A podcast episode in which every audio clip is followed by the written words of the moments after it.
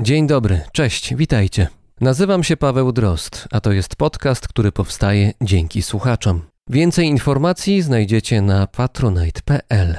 Ten odcinek jest odcinkiem nieco odchudzonym, nie bez przyczyny. W ostatnim czasie z racji infekcji musiałem zadbać nieco o swój dobrostan, a teraz staram się postępować zgodnie z zaleceniem lekarza, który polecił, żebym ograniczał się w mówieniu. Łatwiej powiedzieć niż zrobić, ale próbuję, próbuję. Mam nadzieję, że kolejny odcinek będzie już w układzie klasycznym, a już teraz zapraszam Was na nową rozmowę brzmienia świata.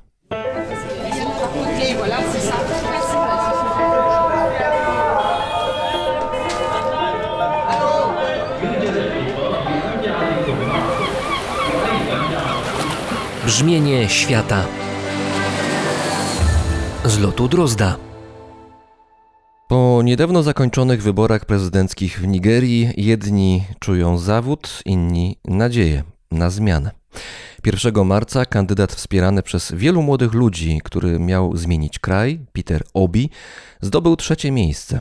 Ten biznesmen, określany czasem jako populista, zebrał 25% wszystkich głosów. Przegrał, ale jego wynik to i tak duże osiągnięcie.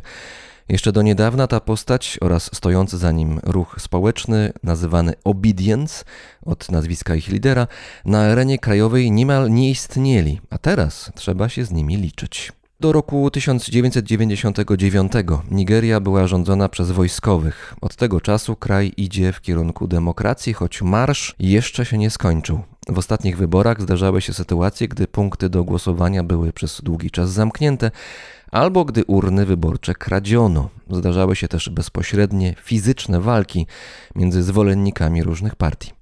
Jak zakończy się aktualnie trwająca polityczna gra w Nigerii, to czas pokaże, a my w brzmieniu świata przyjrzymy się nie politykom, nie polityce, a samemu społeczeństwu, a dokładniej jednej z jego ważnych części. Razem z nami jest teraz afrykanistka z Uniwersytetu Warszawskiego, doktor habilitowana Izabela Wil. Dzień dobry pani. Dzień dobry. Będziemy rozmawiać o grupie narodowej, etnicznej Hausa. To grupa liczna, no znacznie ponad 70 milionów ludzi. Hausa zamieszkują przede wszystkim tereny dzisiejszej Nigerii i Nigru, ale rozsiani są też w kilku innych państwach Afryki, szczególnie na obszarze Sahelu.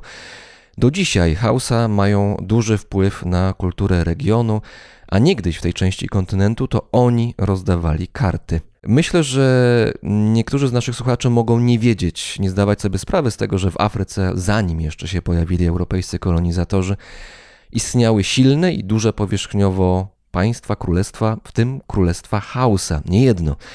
Podobno ich początek wziął się w Bagdadzie, bo podobno stamtąd przyszedł ojciec założyciel.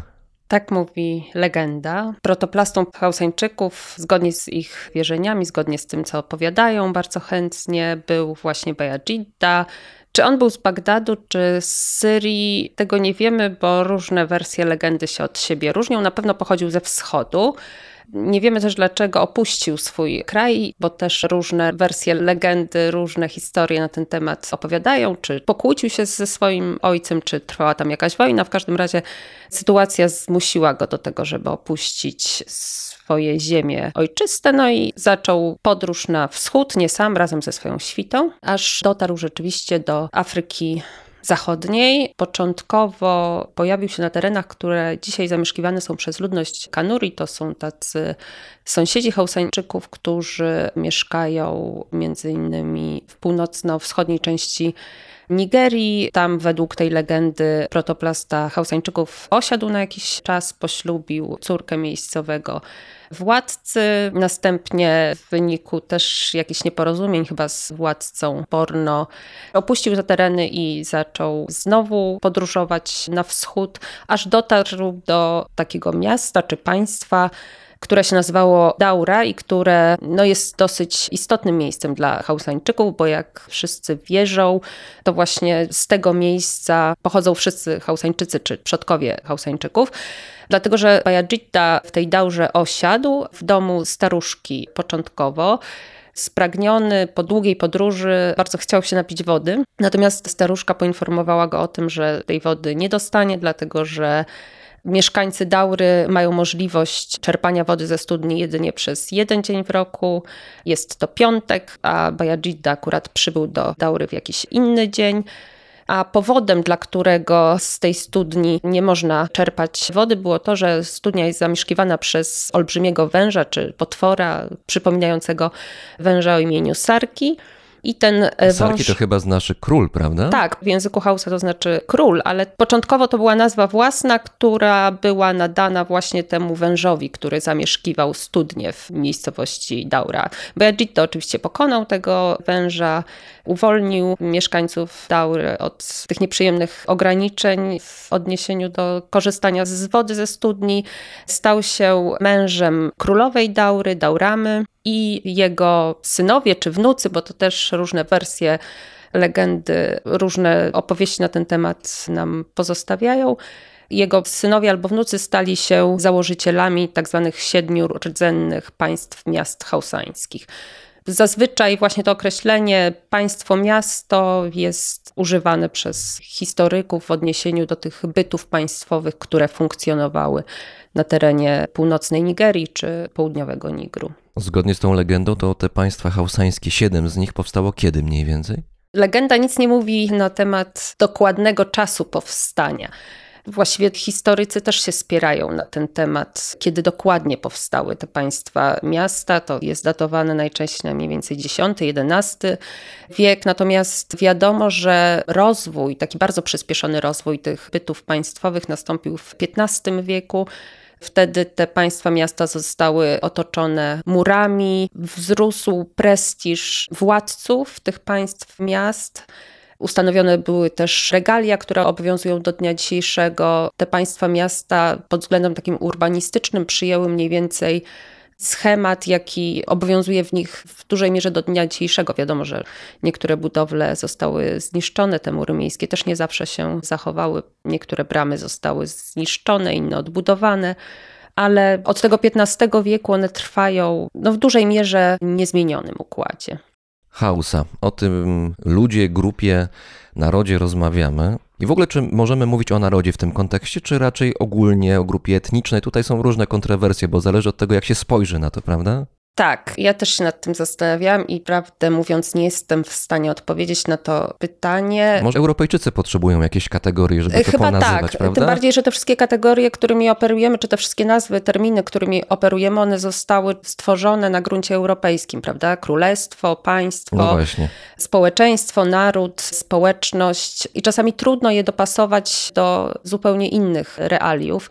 Jednak słowo naród zawsze kojarzy się z państwowością. Natomiast Hausańczycy swojego państwa własnego nie mają. Kiedyś mieli, teraz nie mają. Są obywatelami czy to Nigerii, czy Nigru, czy Gany, czy Burkina Faso, czy. Jest kilkanaście krajów chyba, tak. prawda? W sumie. Mhm, mhm. Więc czy naród, czy społeczeństwo, czy społeczność, nie wiem jak ich nazwać. Natomiast raczej odchodzi się od mówienia o tym, że Hausańczycy to grupa etniczna, dlatego że oni już się oderwali od tej etniczności. Ci współcześni Hausańczycy, którzy zamieszkują chociażby północną Nigerię, to są ludzie, którzy swoje korzenie mają w różnych grupach etnicznych. To są bardzo często Fulanie, Kanuri, Guari. Podejrzewam, że kilkanaście albo kilkadziesiąt jeszcze innych grup etnicznych wchodzi w skład tego, co dzisiaj określamy jako Hausańczycy, więc na pewno nie jest to grupa etniczna, tak? bo to jest jednak za wąskie. No dobrze, ale Hausańczycy jacyś są, prawda? Jakoś Tak. możemy ich określić. No to spróbujmy Tak. jakoś ich narysować, może sięgając najpierw do historii. Na pewno ich historia wiąże się z tymi państwami, miastami, o których już mówiliśmy. Dlatego, że te państwa miasta, niezależnie od tego, czy one ze sobą współpracowały, czy ze sobą konkurowały, a różnie było na przestrzeni wieków, to jednak wszystkie te państwa zachowywały pewną wspólnotę językowo-kulturową. Zawsze było tak, że językiem, który był językiem dominującym na terenie tych państw, był język Hausa. I też była pewna spójność kulturowa, jeśli chodzi o ubiór, o zajęcia ludności. Na przykład Hausańczycy są znani z tego, że są handlarzami. Rzeczywiście podróżowali po całej Afryce No tam był e, szlak, zachodniej. prawda, handlowy gdzieś na południowej Saharze. Tak, było wiele szlaków handlowych. Bardzo popularne były drogi handlowe prowadzące przez Saharę.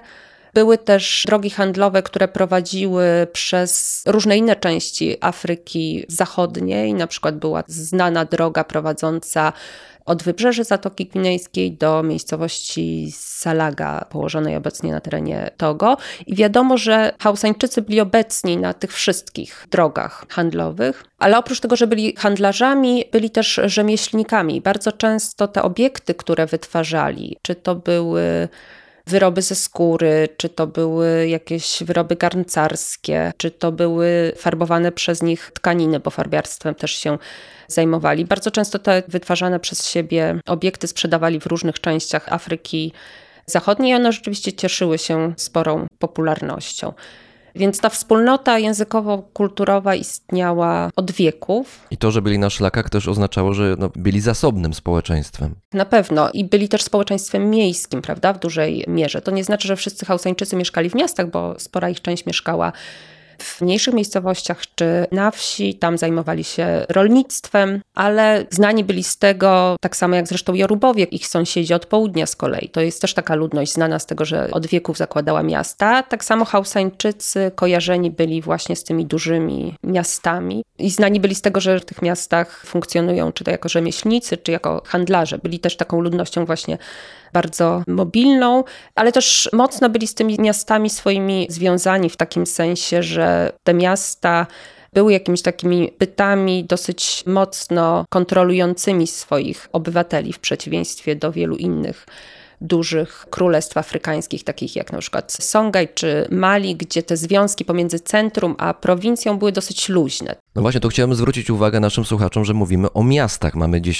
czy XV wiek, mówimy o silnych, potężnych miastach. To nie jest tak, że w Afryce tylko pola, pola, pola, jacyś pasterze i na tym koniec. Nie, tam istniały solidne miasta, takie, których nie powstydziłyby się państwa współczesne, ale z tamtego czasu w Europie. Na pewno, tak, bo jak się patrzy na pozostałości tych miast, które no w niewielkim stopniu, ale się zachowały do dnia dzisiejszego, to rzeczywiście robi to wrażenie. Akurat dłuższy czas przebywałam w jednym z takich miast państw hausańskich, w mieście Kano, położonim w północnej części Nigerii. Zresztą jest to jedno z największych nigeryjskich miast obecnie. No i widziałam pozostałości tych murów miejskich, na przykład, które powstały w XV wieku. Rzeczywiście one robią wrażenie imponujące, były wysokie, szerokie, zbudowane zgodnie z regułami tradycyjnej architektury hausańskiej. To znaczy, większość budowli hausańskich, przynajmniej na początku, powstawała z takich specjalnych cegieł suszonych na słońcu. I te cegły były w kształcie gruszki, co ciekawe. W innych regionach Jak Afryki to się łączyło Zachodniej... jedno z drugim? Tak trochę niewygodnie chyba. Nie, no stawiało się te gruszki obok siebie, a ta większa część gruszki wchodziła pomiędzy te mniejsze części gruszki, jak, a to jak, się, jak się kolejną e, Tak warstwę cegieł trochę. na zakładkę trochę Aha. stawiało. Także też jak sobie to wyobraziłam kiedyś, to nie wydawało mi się to zbyt wygodne. Natomiast jak zobaczyłam to w jednym z muzeów, taką ścianę właśnie zrobioną z tych cegieł w kształcie gruszki, to stwierdziłam, że to jest równie dobry patent jak cegły prostokątne. Znaczy potem to już obowiązywały również te cegły prostokątne. Natomiast te cegły w kształcie gruszki to było coś takiego charakterystycznego dla Hausańczyków, bo one nigdzie indziej nie występowały. To powiedzmy jeszcze jedną ważną rzecz, że to nie jest tak, że hausańskie królestwa i miasta hausańskie to był jakiś wypadek przepracy w historii, jeżeli chodzi o Afrykę, bo zaraz obok mamy potężne inne królestwa, które rywalizowały z tymi hausańskimi. Mamy Mali, mówiła pani o tym wcześniej. Tak, Mamy Bornu, czy Kanem Bornu, to zależy Kanem od, Bornu. jak się mhm. patrzy.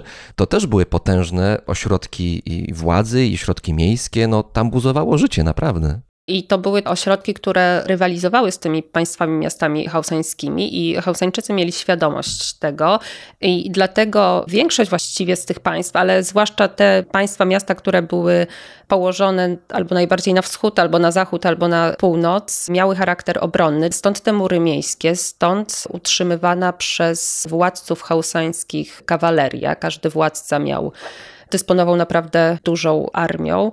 No bo Hausańczycy zdawali sobie z tego sprawę, że ich sąsiedzi są dosyć silni, że od zachodu zagraża im Songhai, od wschodu z kolei Kanembornu, od północy różne ludy saharyjskie, które też nie miały zbyt pacyfistycznej natury, że No, tak takie czasy chyba. wyrażę. W Europie też nie było lekko, tak, prawda? Tak, to prawda. Mhm. Także rzeczywiście to nie było tak, że Hausańczycy byli jakąś wyspą, taką państwotwórczą w zachodniej Afryce, tylko te państwa miasta hausańskie były jednymi z wieloma bytów państwowych, które wtedy funkcjonowały. One się oczywiście zmieniały, bo Mali było wcześniejsze, Songhai był późniejszy, natomiast zawsze jacyś mocni, że tak powiem, sąsiedzi obok tych Hausańczyków mieszkali. Porozmawiajmy jeszcze o charakterystyce hausańskiej kultury i hausańskiego społeczeństwa. O kwestiach ubioru to może troszkę później, bo to jest ciekawe dla mnie, jeden z takich chyba bardziej charakterystycznych elementów, ale może zatrzymajmy się przy religii. Mamy moment, kiedy islam rozprzestrzenia się na świat, dociera też do zachodniej Afryki, Tak? ale zdaje się, że przez pewien czas Hausańczycy próbują stawać opór temu, co się dzieje w tamtej części świata i te wierzenia, powiedzmy szeroko je ujmując, animistyczne jakoś się trzymają całkiem nieźle. Tak, na pewno. Znaczy, może zanim przejdę do samej religii, to chciałabym jeszcze podkreślić jedną rzecz, bo może mi to umknąć później, natomiast wydaje mi się ona dosyć istotna, że jeśli mówimy o takich elementach tożsamości Hausańczyków, przynajmniej jeśli chodzi o nich samych, jak oni sami to widzą, jak się pytamy Hausańczyków, kto to właściwie jest Hausańczyk, prawda? To oni zawsze podkreślają trzy istotne elementy. Pierwszy z nich to jest region, z którego się wywodzą, czyli właśnie te tereny Hausalandu tak zwanego, Północna Nigeria? Północna Nigeria, południowy Niger, to właśnie tereny, na których od wieków funkcjonowały te miasta państwa hausańskie. To jest pierwszy element. Drugi element to jest język, język Hausa, który jest wspólny dla wszystkich. I trzeci element to jest właśnie religia, to jest islam, trzeci ważny element tożsamości Hausańczyków. Nie zawsze tak było, na pewno, bo ten islam, tak jak pan mówił, on formalnie dotarł do państw miast hausańskich około XIV-XV wieku, natomiast początkowo było tak, że ten islam zaakceptowali jedynie władcy miast państw hausańskich. I to nie wydaje się, żeby przyjęli ten islam, dlatego że jakoś ta religia ich szczególnie przekonywała, czy uznali, że jest lepsza niż ich wierzenia tradycyjne. Raczej przyjęli islam ze względów politycznych. Zdawali sobie sprawę, że. Mieszko I też nie jakoś pałał szczególną tak. sympatią do chrześcijaństwa, tak, tak, tak mi się wydaje, że polityka. to na podobnych zasadach było. Czyli formalnie ten islam został przyjęty. Poza tym przyjęcie islamu spowodowało to, że język arabski, który jest jakby takim nieodłącznym elementem islamu, bo jak się przyjmuje islam, to się przyjmuje ten islam łącznie z językiem arabskim, bo jak wiemy, no Koran nie powinien być na przykład tłumaczony na żadne inne języki, modlitwy, przynajmniej te obowiązkowe, nie powinny być, nie mogą być nawet odmawiane w żadnym innym języku, jak tylko w arabskim, więc z islamem od razu wchodzi jakby w pakiecie ten arabski. I arabski okazał się na przykład bardzo wygodny, jeśli chodzi o korespondencję z władcami innych imperiów, nie tylko Afryki Północnej, którzy tym arabskim się posługiwali, ale także z władcami innych królestw Afryki Zachodniej. Poza tym z islamem oprócz języka wchodzi jeszcze jeden element, prawo muzułmańskie. I to też był dosyć wygodny do przyjęcia system, który wszedł do tych miast państw hausańskich. Mamy od tej pory własne prawo, znaczy prawo muzułmańskie, ale jakoś tam przyjęliśmy je, zaadaptowaliśmy je do własnych potrzeb, skorzystaliśmy z języka i z alfabetu arabskiego. I dzięki temu mamy sprawną administrację. Ten islam jest taki dosyć Wygodny. wygodny, z pragmatycznego punktu widzenia można na to patrzeć. Natomiast ludność rzeczywiście widziała, co władcy robią. Jeśli przejmowali pewne elementy tego islamu, to były to często jakieś takie elementy czysto powierzchowne. Na przykład bardzo spodobały się ludności litery arabskie, to chętnie wykorzystywano te litery w wzornictwie, zaczęto ten islam wręcz traktować jako jedną z kolejnych religii, z których możemy korzystać. Czyli na przykład przed przyjściem islamu bardzo popularne, zresztą do tej pory są bardzo popularne różne takie amulety magiczne, noszone przez Hausańczyków i wytwarzane w związku z różnymi potrzebami. Na przykład jak ktoś jest chory, to jest na tą chorobę odpowiedni amulet. Jeśli ktoś chce się wzbogacić, to też jest odpowiedni amulet. Jeśli ktoś chce Miłość, zemsta, no klasyczne tak, tematy. Tak, klasyczne tematy. Więc te amulety zawsze były, natomiast w momencie, kiedy przyszedł islam, te amulety zaczęły przybierać formę na przykład paseczków woreczków skórzanych czy papierowych, które były pokrywane odpowiednimi albo wersetami Koranu, albo fragmentami To wziętymi z trochę. Koranu. Troszeczkę jak zaklęcia, Mhm. tak? Po czym pakowane w skórzane woreczki i dawane właśnie osobom potrzebującym. Także w taki sposób był wykorzystywany początkowo, właściwie w dużej mierze do tej pory. Może nie w dużej mierze, ale zdarza się, że do tej pory w taki sposób jest islam wykorzystywany. W sposób bardzo użytkowy. Mówimy o XV wieku, kiedy islam się pojawia jakoś intensywniej na terenach państw hausańskich. I nieco później pojawia się królowa Amina. Ciekawa postać bardzo dla Hausańczyków, w ogóle myślę dla tej części Afryki. Nie tylko dla tej części Afryki, nie tylko dla Hausańczyków, bo z tego, co zdołam się zorientować, to królowa Amina jest takim ważnym symbolem właściwie całego regionu, można powiedzieć, że całej Afryki Zachodniej, że właściwie ludność całego regionu słyszała coś tam o tej królowej Aminie, bo jest to postać, która gdzieś tam się przewija w materiałach. A ona, nie jest postacią legendarną, tak jak ten człowiek z Bagdadu, który przybył nie wiadomo kiedy. To zależy, kogo pytać. Aha. Bo myślę, że gdybyśmy zapytali historyków zachodnich, to oni by nie mieli takiej pewności co do tego, czy ona była postacią historyczną na pewno, czy jednak postacią legendarną. Historycy nigeryjscy nie mają wątpliwości co do tego, że ta postać funkcjonowała. Że była to rzeczywiście postać historyczna, natomiast już są bardzo wielkie spory co do tego, kiedy ona rzeczywiście miałaby panować, żyć. No teoretycznie i, XVI wiek, chyba działać. to jest najczęstsza wersja. Tak, przy czym ten XVI wiek czasami się przesuwa bardziej w kierunku XV, czasami Mhm. w kierunku XVII wieku, więc to nawet nie jest ustalone.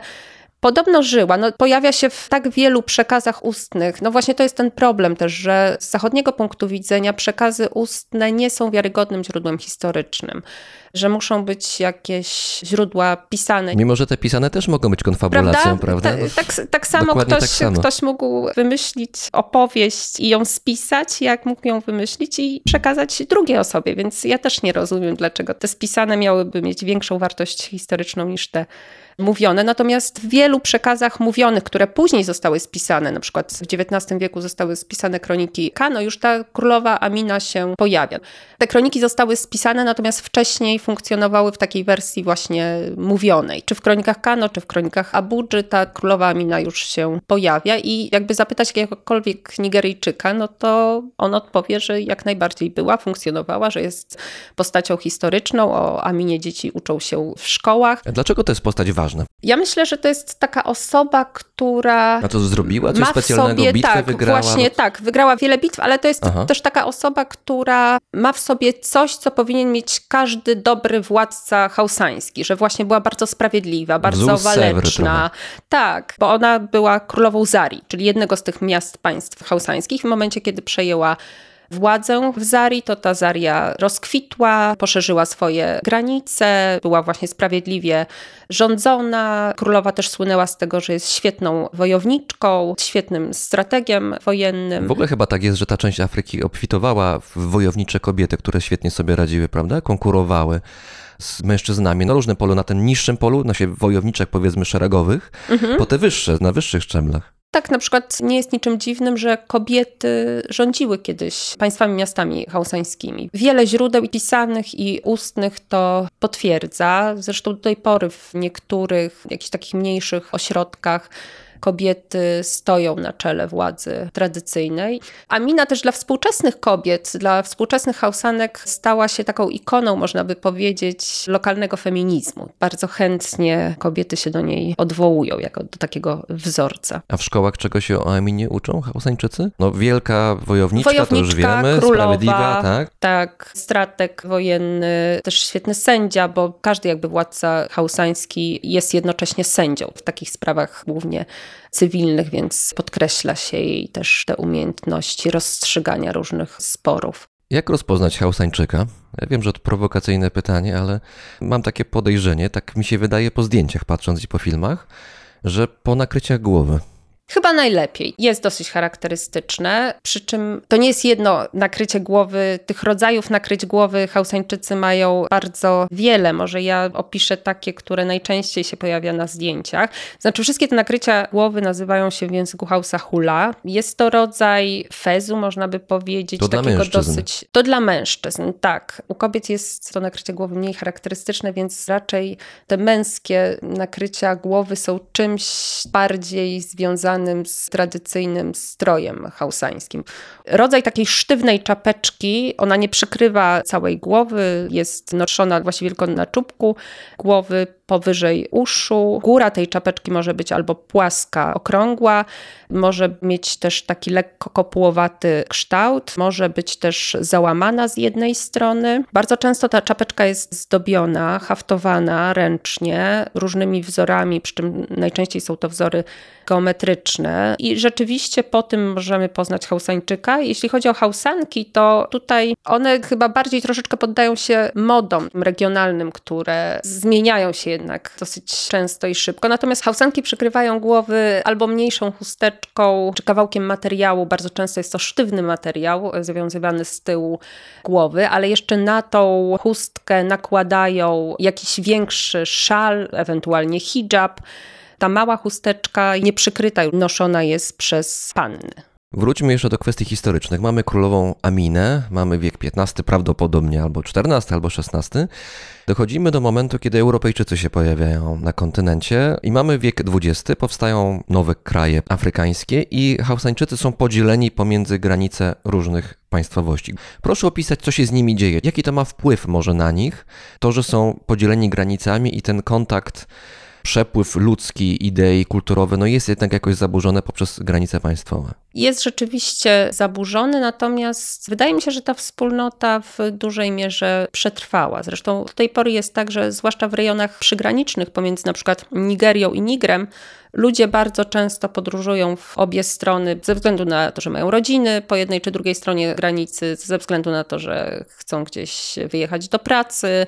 Więc ten przepływ jest taki dosyć swobodny. A język się nie zmienia, no bo jednak granice są fizyczne, więc grupy językowe powinny jakoś się rozdzielać między sobą, prawda? Tak, język się zmienia, natomiast pytanie, co nazwiemy językiem, bo są różne warianty języka Hausa. Ten język się zmienia też na obszarze samej Nigerii. Tam też są różne dialekty. Tak, no, olbrzymi obszar, mnóstwo Olbrzymi ludzi. obszar, tak. Mówi się, że warianty języka Hausa mówione na przykład w pobliżu miasta Sokoto są takie najbardziej zachowawcze. Jest coś w rodzaju wariantu standardowego, którym posługują się między innymi mieszkańcy Kano, dlatego że to na bazie dialektu Kano powstał właśnie ten standardowy język Hausa. I ten standardowy język Hausa trzeba pamiętać, że on obowiązuje w mass mediach. Wiadomo, że w Nigrze, gdzie kolonizatorami byli Francuzi, jest więcej naleciałości z języka francuskiego, więcej zapożyczeń wziętych z języka francuskiego, podczas gdy w Nigerii, która była zdominowana przez Brytyjczyków, jest więcej zapożyczeń z języka angielskiego. Także pewne różnice są na pewno. Natomiast niejednokrotnie zdarzyło mi się rozmawiać z mieszkańcami Nigru po Hausa i nie miałam żadnego problemu z tym, żeby ten ich wariant zrozumieć, i nawet trudno mi było wyłapać wyrażenia czy frazy, które by były specyficzne tylko i wyłącznie dla tego obszaru. Ale są specyficzne czasami gesty hausańskie, i tutaj można wpaść na minę, jeżeli człowiek nie wie, jak językiem niewerbalnym się posługiwać w ramach hausańskiej społeczności. Proszę dać przykłady, jest ich trochę. Rzeczywiście wiele z nich jest charakterystycznych dla tego regionu, bo wiele z tych gestów jest używanych przez inne ludy zamieszkujące, czy to właśnie Nigerię, czy Niger. Pierwsze, co mi przychodzi do głowy, to wzrok. Jak w naszej kulturze rozmawiamy z drugą osobą, to najczęściej jesteśmy uczeni od dziecka tego, że powinniśmy utrzymywać kontakt wzrokowy z drugą osobą, z naszym rozmówcą. Natomiast wśród Hausańczyków absolutnie należałoby tego unikać, zwłaszcza jeśli albo nie jesteśmy tej samej płci co druga osoba, albo nasza pozycja społeczna jest odmienna. A, tutaj od- hierarchia ważna tutaj rzecz, hierarchia jest tym, bardzo tak. ważną rzeczą, ale też dzieci są uczone tego, żeby absolutnie nie patrzeć się na rodziców w momencie, kiedy rodzice do nich mówią, bo to jest przykład bardzo złego zachowania. Została mi kiedyś opowiedziana taka historia przez hausankę z Nigru, która mieszkała w Paryżu, dlatego że tam uczyła na miejscowym Uniwersytecie Języka Hausa i mówiła, że ilekroć ze swoimi dziećmi wyjeżdża na wakacje do Nigru, to dziadkowie mówią do tych dzieci, że są bardzo bezczelne wręcz i, i źle wychowane, bo jak rozmawiają z dziadkami, to ciągle na tych dziadków się patrzą,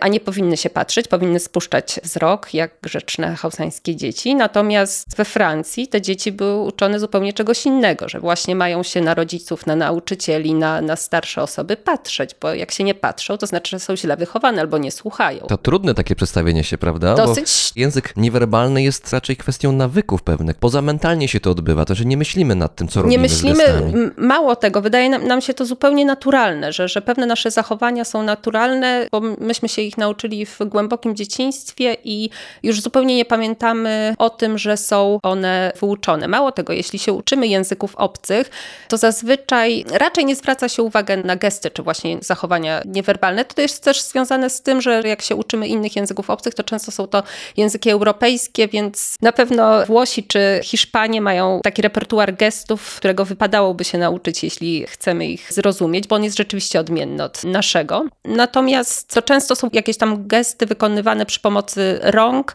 jak ich nie zrozumiemy, to trudno, no niekoniecznie popełnimy jakieś pas. Natomiast u Hausańczyków można rzeczywiście popełnić pas, nie znając pewnych reguł. To na co mamy jeszcze uważać, żeby... Na co mamy uważać? No właśnie na ten, na ten wzrok, kiedy witamy się z drugą osobą. No powitanie, no to rzecz oczywista, no podajemy drugiej osobie rękę, prawda? No w Mhm. ogóle nie wyobrażamy sobie, że powitanie mogłoby wyglądać inaczej. No i tu już pojawia się problem, bo Powitanie poprzez podanie ręki jest możliwe wśród Hausańczyków, pod warunkiem, że witają się mężczyźni, którzy mają ten sam status. Wtedy mogą sobie podać rękę. Jeśli kobieta wita się z mężczyzną, absolutnie nie powinna podawać ręki. Mężczyzna też zazwyczaj nie podaje kobiecie ręki. W przypadku powitania osoby pochodzącej z innej kultury, to zasada jest taka, że w odniesieniu do Hausańczyka kobieta nigdy nie powinna pierwsza wyciągać ręki. Jeśli Hausańczyk do niej wyciągnie rękę, no to oczywiście. Jakiś ten- rodzaj kompromisu jest. tak, uścisk może odwzajemnić, natomiast jeśli nie, no to może zostać w takiej przykrej sytuacji z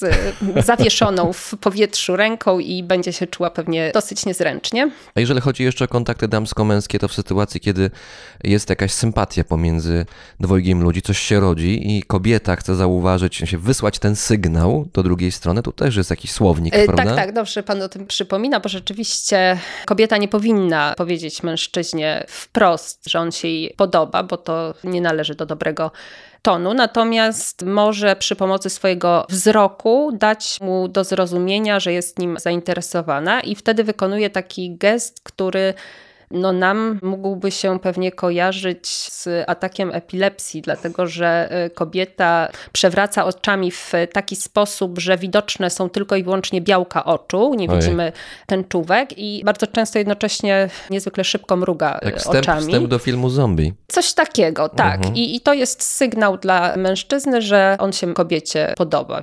Innym sygnałem jest odwrócenie głowy. Odwrócenie głowy, które może nam się kojarzyć z pogardą, No tak, z czymś odrzuceniem takim wręcz. Odrzuceniem, tak. Natomiast jeśli hausańska kobieta odwraca głowę i kieruje wzrok w ziemię, to bardzo możliwe, że jest właśnie zainteresowana hausańskim mężczyzną. Są jeszcze takie gesty, które związane są z władzą tradycyjną, która funkcjonuje na terenie zamieszkiwanym przez Hausańczyków. Znaczy, w momencie, kiedy pozdrawiamy władcę tradycyjnego, to zaciskamy pięść, podnosimy ją do góry, mniej więcej na wysokości ucha, ale pięść zaciskamy w taki sposób, że kciuk jest lekko podniesiony do góry. I kiedy władca tradycyjny, kiedy na przykład emir Kano przejeżdża na swoim koniu ulicami Kano, to wszyscy jego poddani właśnie w ten sposób go pozdrawiają i emir takim samym gestem pozdrawia swoich poddanych. Czyli to ja jest bym powiedział, że w Europie to jest tak, że ludzie mi grożą, jakbym tak jechał na takim koniu. gdybyśmy- no właśnie to jest y, kolejny przykład tego, że jak się nie nauczymy pewnych gestów, to możemy źle zinterpretować pewną sytuację, bo jednak zaciśnięta pięść w Mhm. naszej kulturze to Protest, jest grożenie powstanie, to mhm. jest walka, to jest rewolucja, to Tak, jest tak, taki tak, tak. gest na pewno nieprzyjazny, na pewno nie skojarzony z jakimś miłym pozdrowieniem, natomiast tam to jest oddanie szacunku władcy i władca w ten sam sposób oddaje szacunek swoim poddanym. Mówiliśmy o tym, że hierarchia jest bardzo ważna. Tutaj może zatrzymajmy się przy kwestiach, nie wiem czy to jest dobre słowo, ale arystokracji hausańskiej, to znaczy tych wyższych sfer, które jak rozumiem mają jakiś związek, jakieś połączenie z tą przeszłością hausańską tych królestw. Z tego to wynika. Tak, jak najbardziej. Obecni władcy hausańscy, zwani emirowie, Emirowie zaczęto ich określać tak mniej więcej na początku XIX wieku, kiedy to te wszystkie państwa, miasta hausańskie zostały połączone w jeden organizm państwowy, w kalifat stworzony przez Usmana den Fodio, takiego reformatora religijnego, który był fulaninem tak naprawdę, nie A hausańczykiem. no właśnie, to też zaraz o tym powiemy. Mhm. I potomkowie tych wszystkich władców, tych wszystkich emirów, którzy od wieków rządzili państwami, miastami hausańskimi, funkcjonują do dnia dzisiejszego. W momencie, kiedy jeden władca odchodzi, nowy jest wybierany i każde państwo, miasto hausańskie ma swojego władcę i ten władca jakoś w tym społeczeństwie funkcjonuje. On oczywiście z punktu widzenia współczesnej Nigerii formalnie żadnej władzy nie sprawuje, bo Nigeria jest podzielona teraz na stany, każdy stan ma- swojego własnego gubernatora, no ale oprócz tego gubernatora w danym stanie też rezyduje jeden, dwóch albo trzech władców tradycyjnych, bo te podziały tych miast tradycyjnych, one są troszeczkę inne od tych podziałów administracyjnych narzuconych przez władze państwowe. I ci władcy hausańscy do dnia dzisiejszego pełnią bardzo ważną funkcję społeczną, ale też są niezwykle wpływowymi ludźmi pod względem politycznym. Nawet jeśli formalnie nie sprawują władzy politycznej, to mają bardzo duży wpływ na społeczeństwo i na przykład władze Nigerii wiedzą, że żeby do czegoś przekonać dane społeczeństwo, to najpierw muszą przekonać do tego tradycyjnego władcę, bo on ma większy wpływ na ludzi niż lokalny polityk. Tutaj jeszcze może zatrzymajmy się na moment na terminologię, bo mówimy władca, król i tak dalej, no to Mhm. w kontekście XXI wieku władca, no jeszcze pewnie jak mamy stereotypy w głowie afrykańskie, no to człowiek, który biega z dzidą, skóra lwa na sobie, prawda? Tak, no to nie, no to jest prawda. po prostu lider, to są liderzy. mówiąc To są krótko. liderzy, natomiast jeśli chodzi o ich e, strój, to jednak e, Jest też. on jest w dużej mierze oparty na tradycji, czyli emir hausański, emirowie hausańscy do tej pory wyglądają tak, jak wyglądali 100, 200, 300 A, lat temu. Jak najbardziej. To jest osoba, którą wręcz można rozpoznać po stroju. To Od znaczy, razu to wiadomo, strój? Po pierwsze, władca ma na sobie turban. Turban, który składa się z takiego kilkunastometrowego zwoju materiału, bardzo cienkiego. I ten turban jest e, tak zawiązany na głowie, że na czubku głowy znajdują się dwa uszka. Hausańczycy nazywają uszy królika, więc jak, jak widzimy kogoś, kto ma na głowie turban i coś w rodzaju właśnie takich uszu królika na tym turbanie, to już mamy prawie że pewność, że to jest władca. To może być też ktoś z rodziny władcy, więc to nie przesądza o tym, ale jeśli jeszcze dodatkowo ta osoba ma taką laskę, która tak naprawdę była wzorowana na lasce pasterskiej, dlatego że ci emirowie hausańscy wywodzą się z fulanów, a znaczy są fulanami, natomiast fulanie to jest właśnie społeczność pasterska, z tym, że ta laska jest odpowiednio zdobiona, najczęściej takimi kolorami które na niej się znajdują, jest y, czerwony i zielony. Oprócz tego władca ma coś w rodzaju sandałów czy klapek, można by nawet powiedzieć, zrobionych ze strusich piór. Strusie, o. tak, strusie pióra. I jak jesteśmy w pałacu władcy, to władca w ogóle jest jedyną osobą, która może mieć buty A to na są stopach. pałace, tak? Tak, władca Aha. mieszka w pałacu, jak, jak porządny władca. A, to Ja wszystko na miejscu jest Miałam jednak. okazję zobaczenia takiego pałacu, nie tylko tej części reprezentatywnej, ale też tej części przeznaczonej tylko i wyłącznie dla kobiet. Tam mają wstęp tylko eunuchowie i kobiety. No dzięki temu, że jestem kobietą, zostałam Pozycja eunucha jeszcze funkcjonuje? Wyglądało na to, że tak, bo Aha. oprowadzali nas po tej części przeznaczonej dla kobiet. Dwaj panowie, ja nie wiem, czy oni byli eunuchami, Mhm. czy nie byli, czy mieli tylko taką pozycję eunuchów. Natomiast to byli rzeczywiście tacy panowie, jedni z nielicznych, którzy mieli wstęp do tej części przeznaczonej dla kobiet. I no, ten pałac to jest splendor, przepych i czegoś takiego to... to... A kto to utrzymuje? Państwo to utrzymuje? Czy ludzie się Nie. zrzucają? Jak to jest? No raczej się ludzie zrzucają, to, to nie jest utrzymywane przez państwo. Znaczy, no władca musi być też dosyć dobrym przedsiębiorstwem, żeby to, to całe Mm, swoje... Biznes się musi kręcić. Tak, biznes się musi kręcić, żeby to wszystko utrzymać, ale też ilekroć ktoś odwiedza władcę, ktoś chce, żeby władca rozstrzygnął jakiś spór na przykład społeczny, no to jest taki niepisany zwyczaj, że, że, że zawsze coś temu władcy trzeba przynieść, jakieś pieniądze. No nie ma tam oficjalnych opłat za sprawy sądowe, ale co łaska funkcjonuje. Poza tym podejrzewam, że są jacyś lobbyści, którym zależy na tym, żeby władcę do czegoś przekonać, no i oni też co nieco się zrzucają, więc to, to jakoś, jakoś rzeczywiście funkcjonuje i funkcjonuje chyba całkiem nieźle, dlatego że ten pałac władcy to jest właściwie miasto w mieście, bo to ma olbrzymią powierzchnię, bo jak mówimy pałac, to mamy na myśli być może taki budynek, który jest zamieszkały przez, nie wiem, władcę jego rodzinę i tyle, ewentualnie jakichś pracowników służących. Natomiast w przypadku pałacu emira w Kano na przykład, to jest właśnie miasto w mieście, dlatego że no jest ta część reprezentacyjna, jest to część przeznaczona tylko i wyłącznie dla kobiet, ale w tej części przeznaczonej dla kobiet to nie mieszkają tylko i wyłącznie żony władcy, ale mieszkają też rodziny tych żon. Ale żony liczba mnoga, Liczba tak? mnoga. Ostatni władca, nie wiem ile ma ten, który teraz w Kano sprawuje władzę, bo akurat osobiście nie poznałam go, natomiast ten, którego miałam okazję poznać, miał cztery żony. Znaczy wtedy, kiedy go poznałam, chyba miał trzy, ale potem pojawiły się informacje w To prasie, zasobny że jest, prawda? Bo im więcej żon, to zdaje się większa za- zasobność portfela. niekoniecznie. Niekoniecznie. Nie, niekoniecznie, dlatego że czasami biedni ludzie z racji tego, że nie mają środków finansowych, to próbują w jakiś sposób podnieść swój prestiż społeczny. I jednym ze sposobów na podniesienie prestiżu społecznego jest poślubienie kolejnej żony, posiadanie więcej żon i więcej dzieci, skoro nie możemy posiadać więcej środków finansowych. Skoro mamy władcę, to mamy świtę, mamy arystokrację. Tak. Kim są ci ludzie i jaką oni funkcję w tej chwili pełnią? Poza tym, że społecznie, jak rozumiem, cały czas są identyfikowani jako osoby o wyższym statusie. Tak, natomiast o ile sam władca, jego najbliższe otoczenie to rzeczywiście są osoby bardzo często bogate, wpływowe, o tyle już na przykład głowy takich mniejszych okręgów w ramach takich dzielnic, możemy powiedzieć, tego dużego terytorium kontrolowanego przez władcę tradycyjnego, to są często osoby niekoniecznie zamożne, no mające świadomość tego, że, że są członkami arystokracji i to widać w przypadku uroczystości, na przykład, które są przez te osoby organizowane, bo w momencie, kiedy odbywa się ślub, na przykład takiej osoby pochodzącej z rodziny arystokratycznej, jeśli to jest mężczyzna, no to on wtedy razem ze swoją rodziną, z innymi członkami arystokracji dosiadają koni, zakładają właśnie te tradycyjne szaty, owijają głowy turbanem i organizują coś w rodzaju takiej parady konnej, która przejeżdża przez kilka dzielnic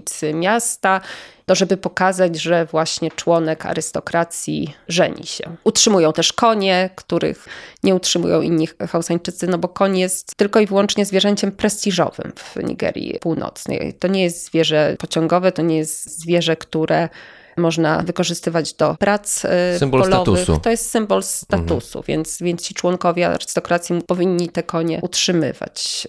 A skąd ja wiem, jeżeli jestem Hausańczykiem, że oto idzie przede mną, albo spotykam się właśnie z przedstawicielem arystokracji i powinienem zachować te wszystkie reguły właściwe hierarchicznej strukturze społecznej. Powinienem odpowiednio się odezwać, odpowiednio spojrzeć w dobrą stronę i tak dalej. Skąd ja to wiem? Ja tego nie wiem, jeśli jestem na ulicy i naprzeciwko mnie idzie jakiś przedstawiciel arystokracji, który akurat nie jest ubrany w strój tradycyjny, tylko Mhm. jest e, ubrany tak jak każdy inny Hausańczyk. To wtedy tego nie wiem i wtedy nie muszę mu oddawać czci, absolutnie.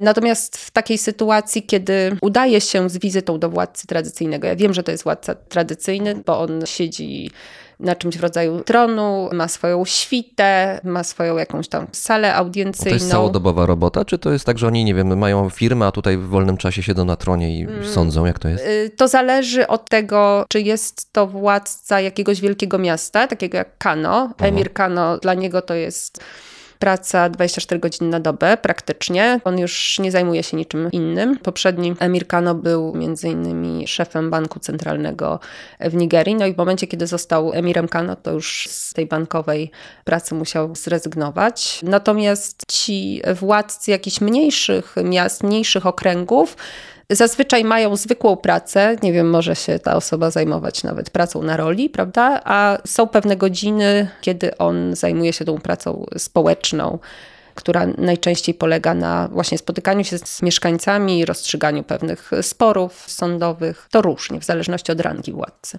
Nigeria liczy 220-230 milionów obywateli, tutaj szacunki się różnią. I często się podaje, że w tej liczbie kryje się jakieś 250, czasami nawet 370. Spotkałem się z taką liczbą grup etnicznych, narodowych, no, różnicujących się, jakoś mających własną charakterystykę i tożsamość. Wśród nich mamy Hausańczyków, czyli około 60 milionów mniej więcej ludzi w ramach Nigerii. Ta różnorodność budzi też konflikty. To jest jakoś element charakterystyczny kraju, że te konflikty się pojawiają. Hausańczycy należą do jednych z większych grup w ramach wielkiego państwa, jakim jest Nigeria. I tutaj wydaje mi się, proszę mnie poprawić, jeżeli się mylę, że konflikt, jeżeli chodzi o Hausańczyków, najczęściej dotyczy Fulanów. Ale jednocześnie mówiła Pani wcześniej o tym, że Fulanie mogą być związani z Hausańczykami, czy być nawet Hausańczykami. To się jakoś przenika. Jak rozwiązać tę łamigłówkę z europejskiego punktu widzenia, gdzie my chcemy mieć to jasne, wyraźne, postawione granice. Ten jest taki, ten jest taki, ten jest taki, ten tego nie lubi, ten tego lubi. Wszystko jest jasno opisane. Tam nie jest to takie proste. Nie jest to takie proste. Nie wiem, czy Hausańczycy najczęściej się spierają z Fulanami. Ostatnio rzeczywiście jest głośno o konfliktach mhm. z Fulanami. E, Fulanie to pasterze, tak krótko to, mówiąc. To pasterze, mhm. tak. Natomiast no, Hausańczycy to bardziej rolnicy, mhm. więc e, na tym, pod, ma, na tym podłożu są bardziej konflikty niż ma to wymiar etniczny. Znaczy to też jest związane z tym, że niektórzy Fulanie związani są z innymi grupami wpływu, zwłaszcza mówię o tych Fulanach pasterzach, niż ci osiadli Hausańczycy, więc to niekoniecznie nie jest konflikt etniczny. Ale to on jest, prawda? To znaczy, on jest, jest on jest funkcjonuje, realne. tak. Natomiast no, kolejną taką grupą, z którą Hausańczycy się nie lubią, to są Ibowie. I tutaj bardzo często dochodzi do otwartych konfliktów. To jest z kolei ludność zamieszkująca południowo-wschodnią część Nigerii. Opiszmy ich może tak w trzech słowach chociaż. Ibowie to jest z kolei ludność, która też ma swój własny język. Ibo Znana jest i w Nigerii, i w regionie z tego, że to są ludzie bardzo lubiący pieniądze, interesujący się biznesem. Przedsiębiorczy. Bardzo przedsiębiorczy i rzeczywiście bardzo skuteczni w tej swojej przedsiębiorczości,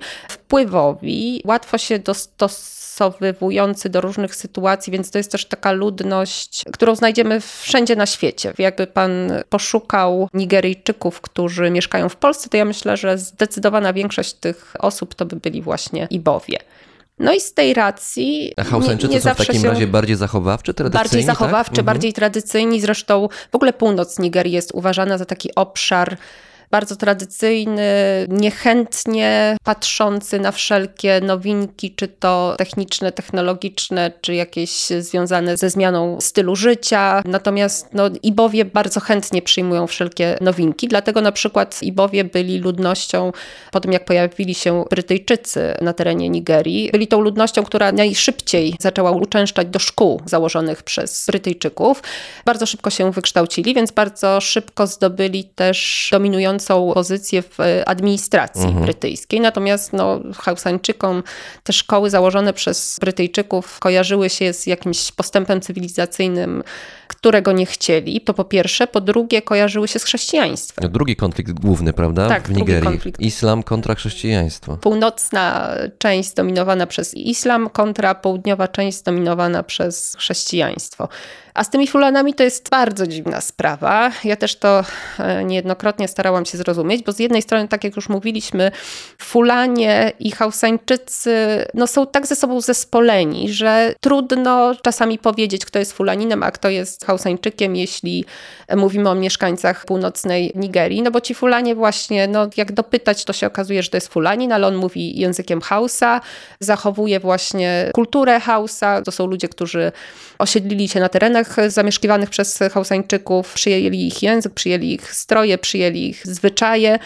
Ale z drugiej strony są też Fulanie, którzy są pasterzami, którzy się nie zasymilowali z Hausańczykami, którzy są troszeczkę w kontrze z tymi Hausańczykami, których Hausańczycy często się nawet boją, dlatego że Fulanie to jest właśnie ludność pasterska, która często zmienia miejsce zamieszkania albo ma jakieś jedno miejsce zamieszkania, ale często w tym swoim miejscu zamieszkania przebywa tylko przez kilka miesięcy w roku z racji tego, że pasterze muszą szukać miejsc, na których może się wypasać bydło, więc właściwie większą część roku spędzają poza stałymi siedzibami. A skoro spędzają poza stałymi siedzibami, to mieszkają gdzieś na zewnątrz, w buszu, w jakiejś takiej przestrzeni, która wydaje się Hausańczykom zdominowana przez jakieś duchy, siły nieczyste i w ogóle jest to przestrzeń podejrzana, w przeciwieństwie do tej przestrzeni miejskiej, bezpiecznej, gdzie czujemy się dobrze i żadne nieszczęścia nie mogą nas spotkać, więc ci fulanie z jednej strony budzą taką niechęć, właśnie ci fulanie nie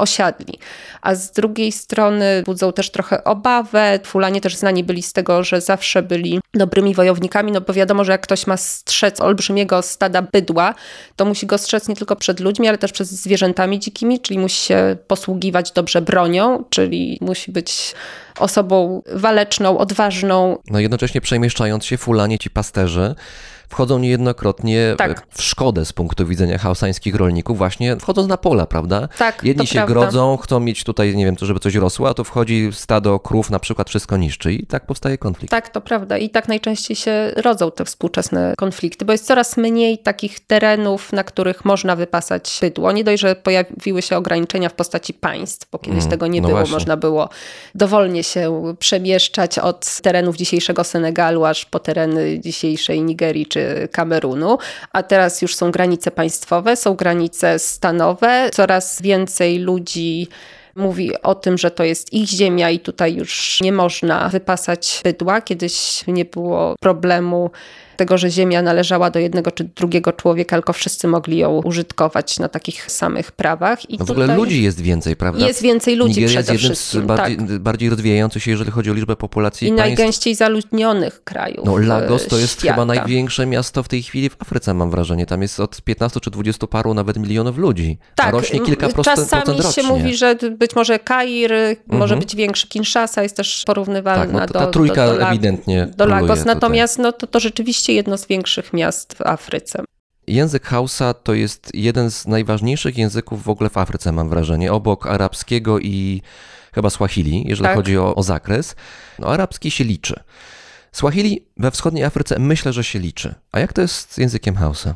No i tu mamy do czynienia z pewnym paradoksem, bo z jednej strony Hausa na pewno się liczy w Afryce Zachodniej i ta jego wartość jest zauważona chociażby przez międzynarodowe rozgłośnie radiowe. No większość tych rozgłośni, takich jak BBC, Deutsche ma, tak, Welle, ma- Voice of America, ale też radio chińskie, francuskie, radio irańskie, wszystkie te... Irańskie? Irańskie. O, to ciekawe. Mm, Dlatego, że tam są szyici, a w- wśród Hausańczyków Mm. też jest trochę szyitów, Okej. więc trzeba Jasne. e, jakoś z nimi się dogadywać. No właśnie wszystkie te rozgłośnie radiowe, wszystkie te koncerny medialne mają swoje programy, które są nadawane w języku Hausa. Czyli no widać, że to jest język, który jest uznawany jako jeden z najważniejszych języków Afryki subsaharyjskiej, Afryki Zachodniej na pewno. Jest to język nauczany na wielu uniwersytetach, nie tylko w samej Nigerii, ale też poza Nigerią. Jest to język, który jest jednym z trzech języków narodowych w Nigerii. To znaczy obok języka Yoruba i obok języka Ibo.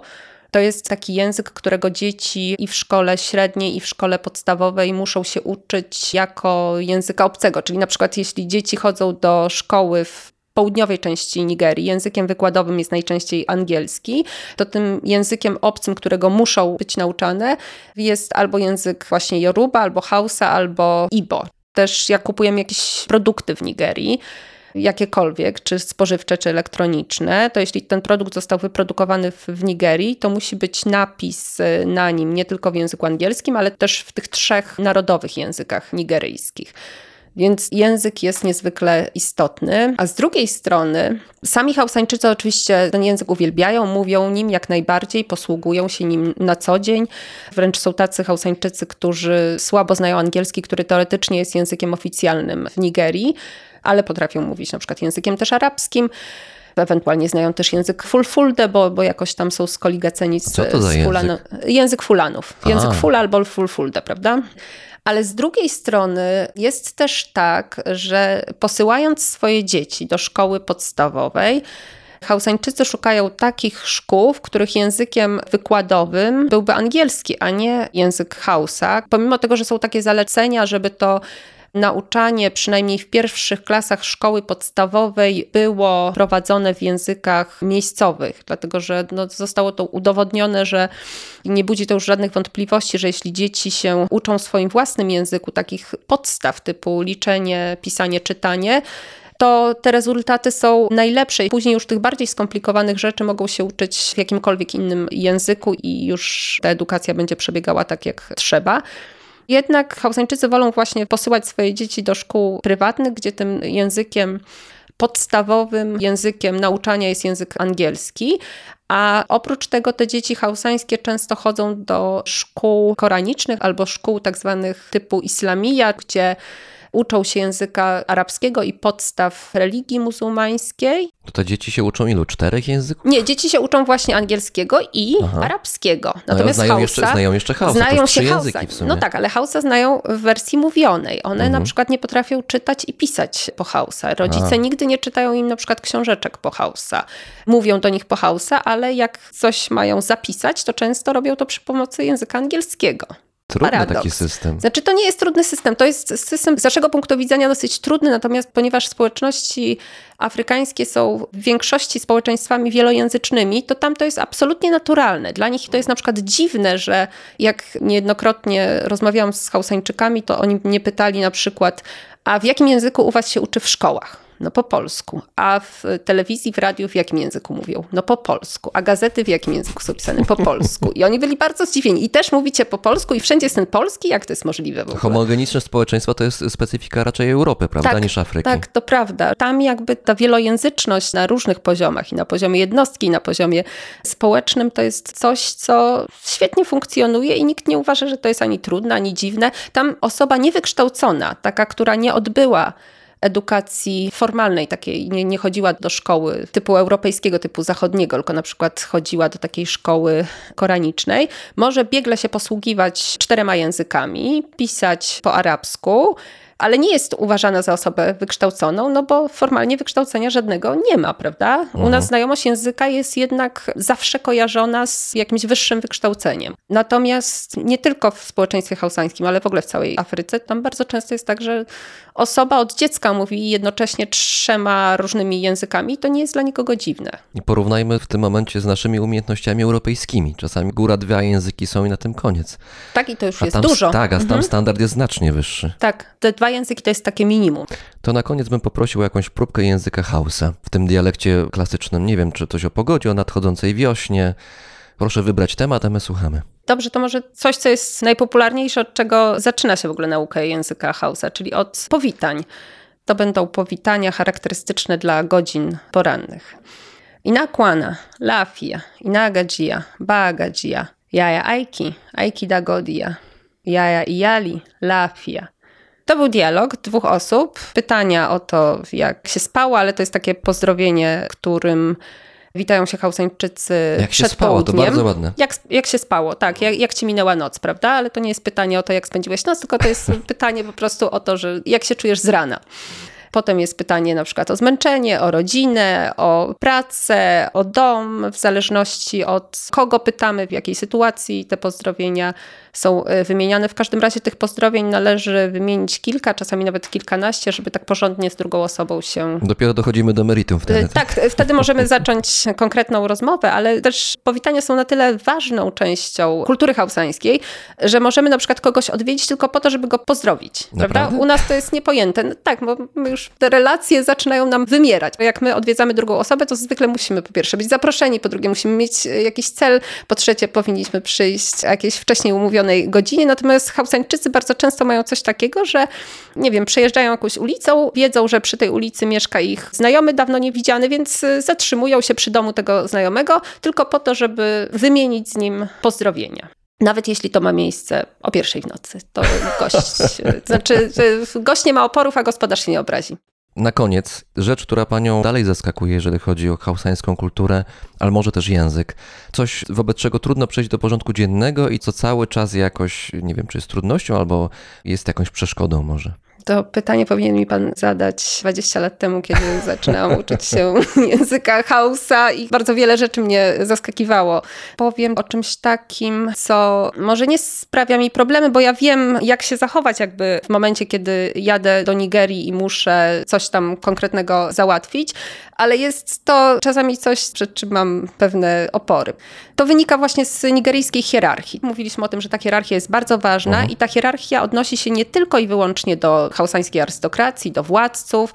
Ona funkcjonuje na każdym poziomie. Na poziomie uniwersyteckim, na poziomie rodziny, na poziomie mniejszej czy większej grupy społecznej. Czegokolwiek byśmy tam nie próbowali załatwić, to zawsze musimy zdawać sobie sprawę z tego, że nie idziemy do osoby, która może nam pomóc, tylko idziemy do zwierzchnika osoby. A, to tak się musi która- zacząć, tak? Tak, tak, tak, tak się musi Aha. zacząć, która może nam pomóc i e, rozmawiamy najpierw z tym zwierzchnikiem, obłaskawiamy jakby całą grupę i e, dopiero potem możemy przechodzić do meritum. To Ja to pracochłonne. Ja to opowiem na przykładzie swojego własnego doświadczenia, jak e, pojechałam tam właśnie do miasta Kano parę lat temu, żeby prowadzić badania nad gestami. Przyjął mnie lokalny uniwersytet, e, z którym nasz uniwersytet, czyli Uniwersytet Warszawski ma podpisaną umowę. Był to Uniwersytet Bayero w Kano.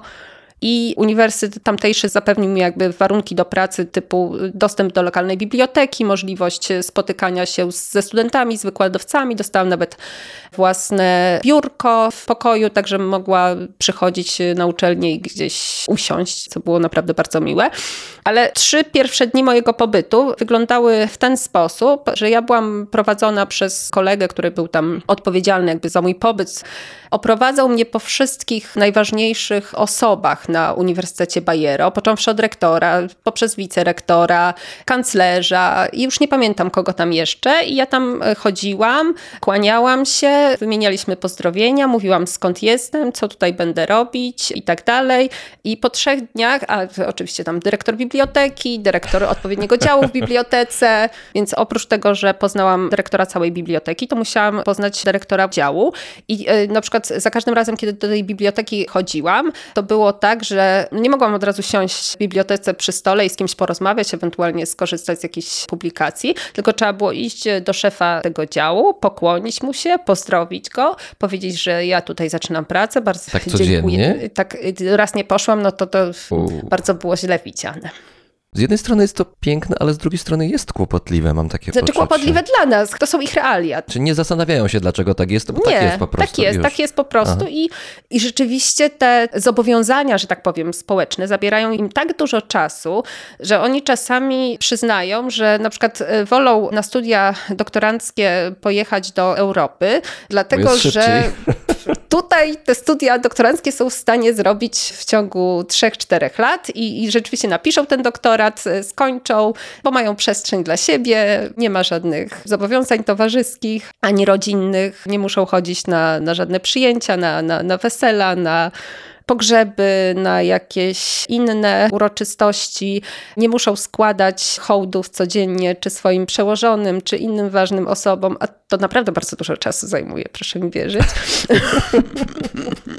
Mogą się skoncentrować na swojej pracy. No ma to swoje dobre i złe strony. A jakie są konsekwencje w ogóle takiego fopa dla pani na przykład? No, nie przywitała się pani z dyrektorem biblioteki, tego 17 raz już ominęła pani ten element, Mhm. Tak, no, na mnie patrzą tak trochę jak na hybrydę. No, z jednej strony mówię po hausa, z drugiej strony jestem kobietą, to w ogóle trochę nie powinno mnie tam być, bo jednak uczelnie są w dużej mierze zdominowane przez mężczyzn, chociaż to się zmienia oczywiście.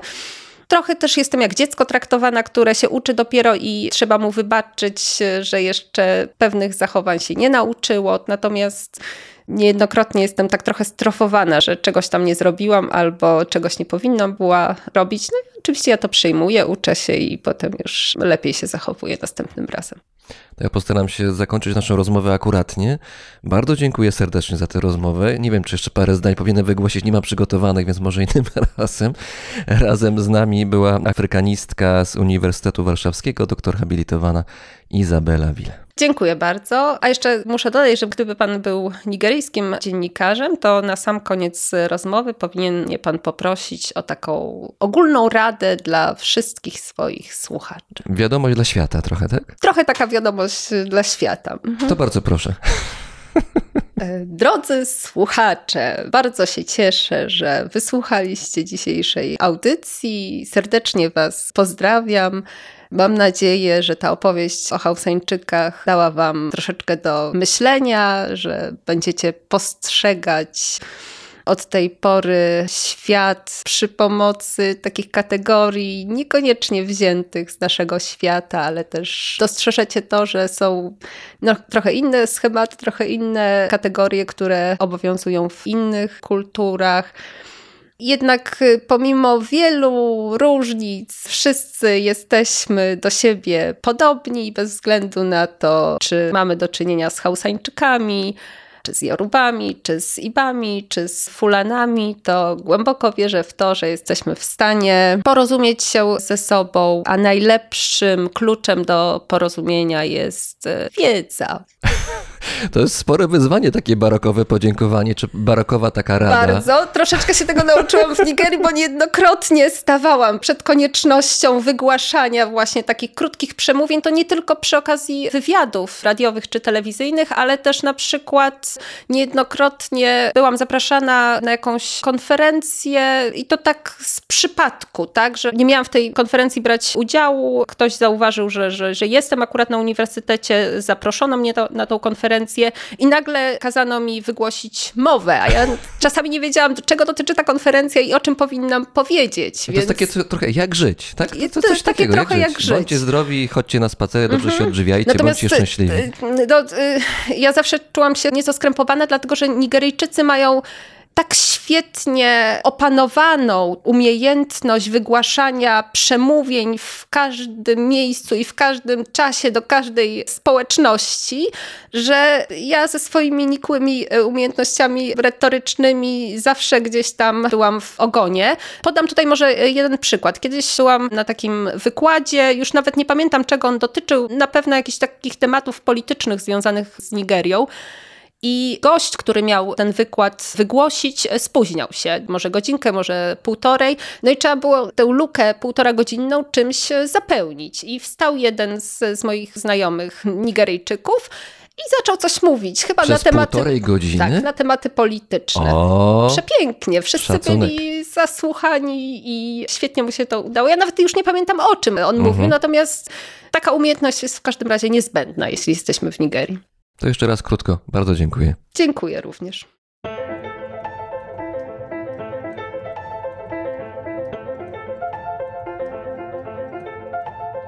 To był 148 odcinek Brzmienia Świata, audycji, która istnieje dzięki słuchaczom. Bardzo dziękuję wszystkim patronom i patronkom. Wasza hojność jest siłą napędową tego podcastu. Dzięki Wam od prawie trzech lat mogę kontynuować moją pracę. Dziękuję również światoczułemu patronowi Brzmienia Świata, firmie Ergo Ubezpieczenia Podróży.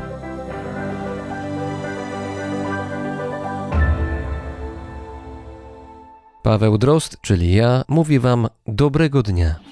London for fashion, Lagos for show, New York for action, in Lagos you go.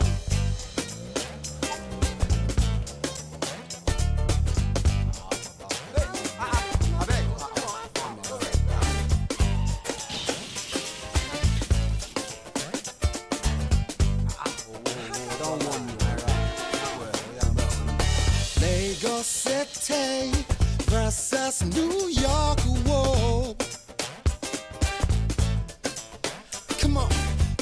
look busy, make some